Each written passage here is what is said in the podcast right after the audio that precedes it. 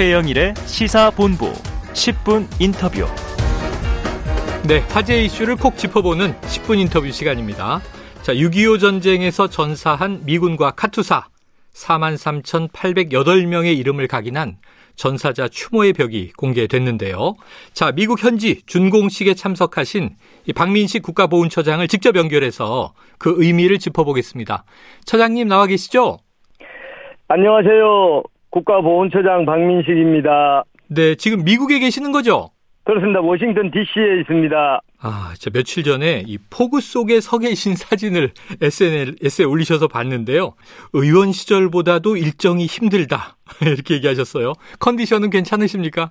아, 오늘 이제 가장 중요한 행사를 어, 여기 시간으로 어, 이제 마쳤기 때문에 음. 마음은 상당히 이제 좀 편안해졌습니다. 그 동안에 우리 윤석열 대통령님 축사를 어, 정부 대표로 제가 대동하는 것이기 때문에 상당히 긴장을 했었는데, 음.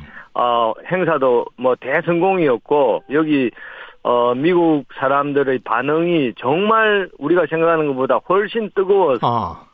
어, 저도 정말 놀랐고, 여러 가지로 의미 있는 그런 날이었습니다. 네. 지금 언급해 주셨지만, 미국 현지 시간으로는 27일, 한국전쟁 정전 협정일이었죠. 미 한국군 전사자 추모의 벽 준공식이 열린 겁니다. 현장 분위기를 좀 전해 주시죠. 아 사실 저도 이렇게 열기가 또 관심이 많은 많을 줄은 예상을 못 했는데 사실 며칠 전부터 뭐 계속 실종자, 전사자, 유가족들 그 사전 행사 또 갈라 만찬 뭐 여러 가지 또 세미나를 거치면서 네. 이제 드디어 어, 본 행사를 했는데, 어, 한마디로 우리 보통 하는 말로 대박이었습니다. 어, 그래요. 아, 정말 그 대박이었고, 네. 어, 원래는 바이든 대통령이 참석하기로 했지 않습니까? 네네.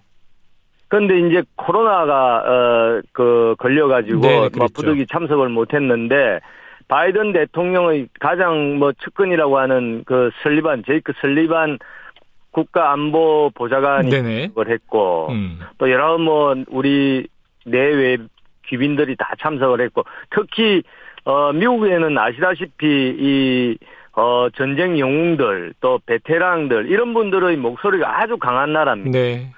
근데 그런 분들이 뭐 수천 명이 참석을 했으니까, 아, 그것도 근데 어디에서 행사를 했냐 하면은 미국의 가장 심장부가 워싱턴 DC고, 워싱턴 DC 안에도 우리가 보통 여행을 가면은 내셔널 몰이라고 하잖아요. 네네. 아, 어, 그 땅은 진짜 손 한 평이 정말 귀한 땅이거든요. 음. 어, 그 내셔널 몰 딱 정 가운데에, 어, 우리 대한민국 6.25 전쟁을 기억하는, 음. 어, 그런 장소가 이게 오늘 이제 마련이 됐다는 거는, 이거는 사실은 어, 뭐 그동안 예산이 얼마가 들었다 이런 차원이 아니라, 네. 어, 어마어마한 저는 의미가 있다. 미국 사람들은 미국인이 유일하게 최고다라고 생각하는 국민들인데, 또 그런 나라인데, 유일하게 외국 사람 전사자 이름을 이렇게 기재하도록 자기들 입장에서 허락한 것이 최초의 사례입니다. 어. 이야, 의미 있습니다.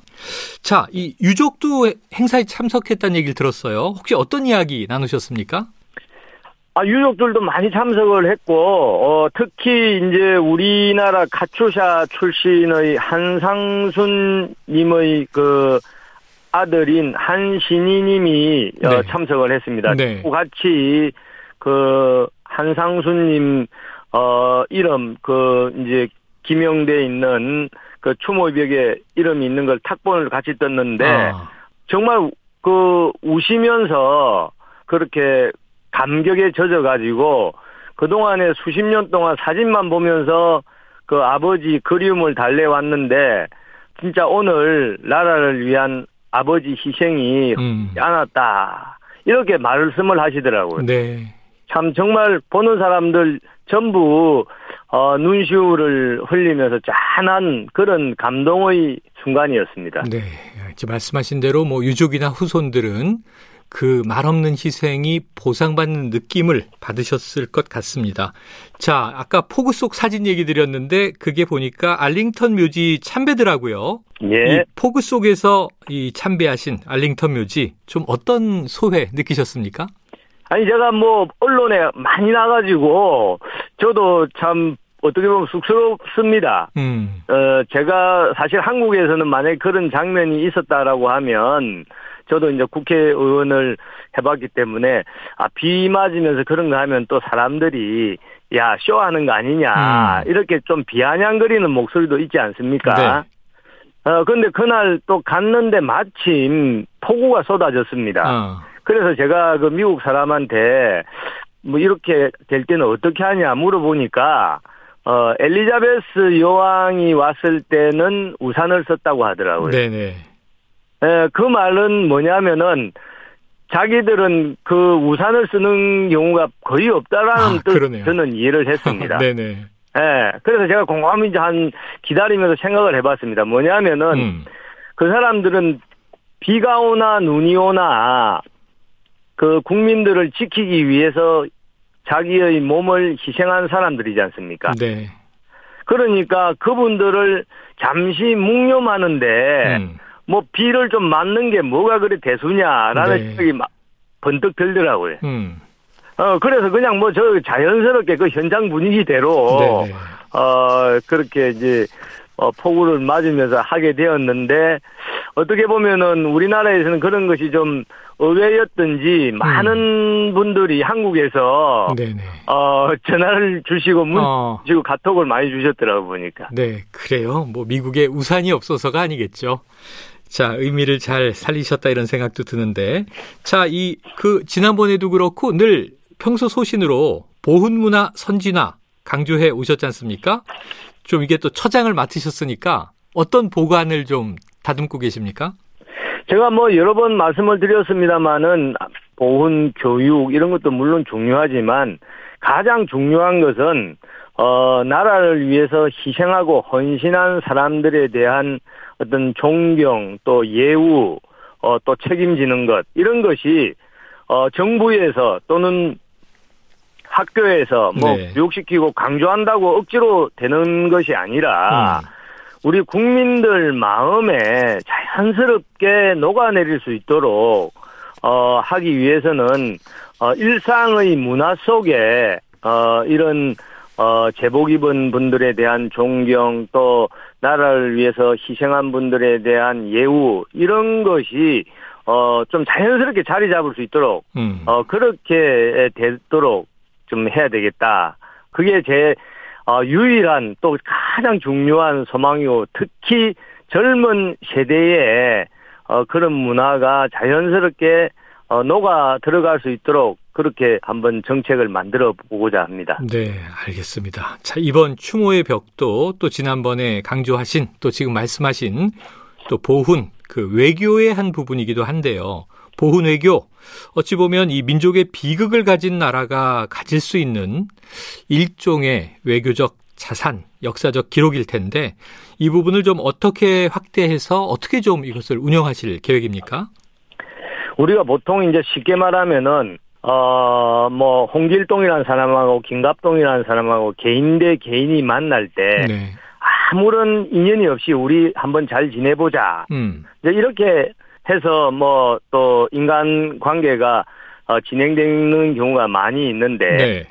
그런데 예를 들어서 그 김갑동하고 홍길동이 과거에 어떤 아주 절박한 경험을 공유를 한 사이다라고 하면은 음. 그 관계가 정말 끈끈하겠습니까? 네. 다르죠, 다르죠. 나라와 나라, 나라와 나라의 관계도 저는 마찬가지라고 봅니다. 음. 그냥 우리가 외교, 외교 하는데 아무런 그런 인연이나 또 서로 간에 뭐 과거에 그런 경험도 없이 노력하면은 정말 힘들 건데, 네. 어, 우리 같은 경우에는 6.25 어, 전쟁이라는 그런 아주 절박한 또 비극의 그런 시기에 어, 유엔 참전국 22개국이 참전을 했지 않습니까? 네. 그러니까 그 나라 사람들이 참전할 때는 대한민국이라는 나라의 이름도 모르고 대한민국 국민을 한 번도 만난 적이 없는 사람들이 대부분이었을 겁니다. 음. 얼마나 그게 참 그 인연으로 치면은 정말 각별한 네. 인연일 수밖에 없다. 그래서 사실은 그쪽 나라 뭐 미국이든 뭐 터키 같은 나라 대표적인데 그 정부 인사들을 만나면은 어6.25 참전의 경험 그것 때문에 서로 형제다, 브라더다. 음, 네. 이렇게 생각하는 분들이 많이 있습니다. 그래서 어, 이 보훈 외교의 중요성은 정말 중, 어, 뭐, 아무리 강조해도 지나치지가 않고, 그래서 아까 말씀드린 대로 이제 후손 장학 사업이다. 또, 어, 재방한, 이제 우리 한국으로 좀 초청하는 그런 행사, 또 평화 캠프, 뭐 이런 감사 행사, 이런 걸, 음. 어, 좀 추진을 해서, 어, 후, 후손들에게까지 그런 절박한 경험이 공유될 수 있도록 그렇게 노력을 하겠습니다. 알겠습니다. 자, 그리고요. 보니까 최근에 이승만 박사 서거 57주기 추모식에 다녀오셨더라고요. 거기서 이제는 이승만 대통령을 음지에서 양지로 모셔야 할 때다 이렇게 얘기하셨는데 좀 저 이승만 박사, 이승만 전 대통령에 대한 평가에 대한 언급이신 거죠? 그렇습니다. 그 추도사는 제가 직접 작성을 했는데 음. 어 저는 역사적인 인물에 대해서 아주 객관적이고 좀 냉정한 평가를 할 필요가 있다. 뭐냐면은 음 이제 또 이제 미국 예를 들면 미국을 뭐 우리가 여행을 하다 보면은 뭐 조지 워싱턴이다, 토마스 제퍼슨이다, 링컨이다, 뭐 메가더다, 뭐 여러 가지 인물을 네. 뭐 기념하는 그런 상징 시설물들이 많지 않습니까? 음. 그런데 그런 사람들이라고 해서 완벽하다고는 저는 생각지 않습니다. 음. 마찬가지로 우리도 우리가 어 기억하고 또 존중하고 또 한편으로 또 비판해야 될 그런 역사적인 인물이 많은데 네네.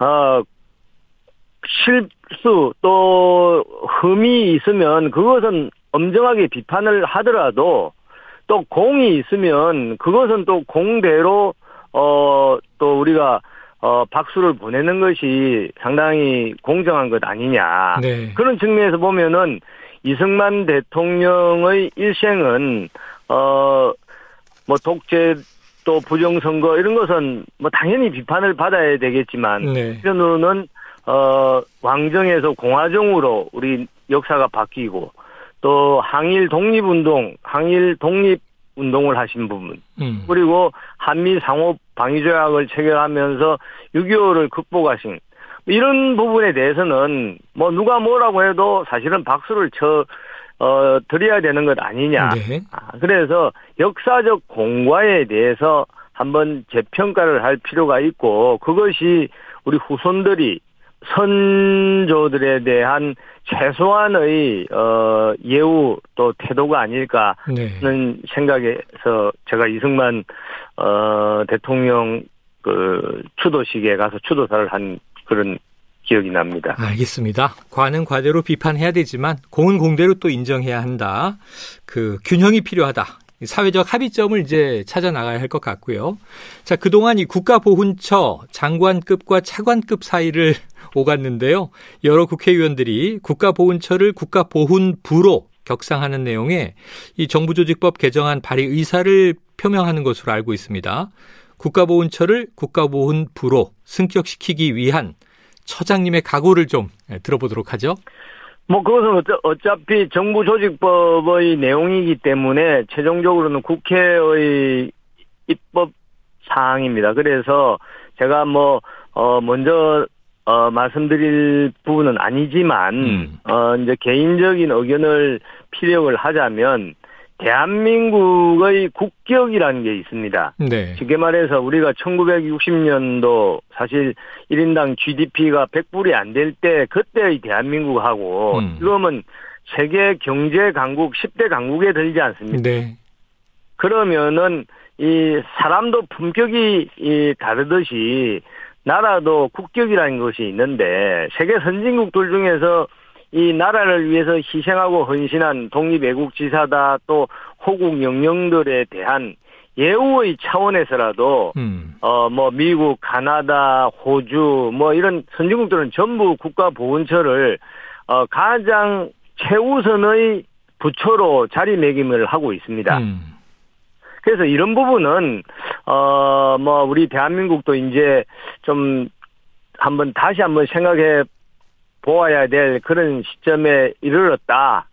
아, 그게 제 솔직한 심정이고, 어, 그때 국가보험처장으로서 우리 이런 보험부 성격이라는 오랜 수건을 한번 좀 꼭좀 해결해 에, 보고 싶은 것이 솔직한 바램이고 또 우리 어, 좀 많이 좀 도와주시기를 네. 제가 부탁을 드립니다. 알겠습니다. 자, 제복을 입은 영웅들을 우리 국가의 하나의 정말 정신적 지주이자 상징으로 바로 세우는 것. 뭐 물론 이제 부처가 당연히 또 힘이 있어야 되겠죠. 오늘 말씀 고맙습니다. 감사합니다. 감사합니다. 예, 지금까지 박민식 국가보훈처장이었습니다.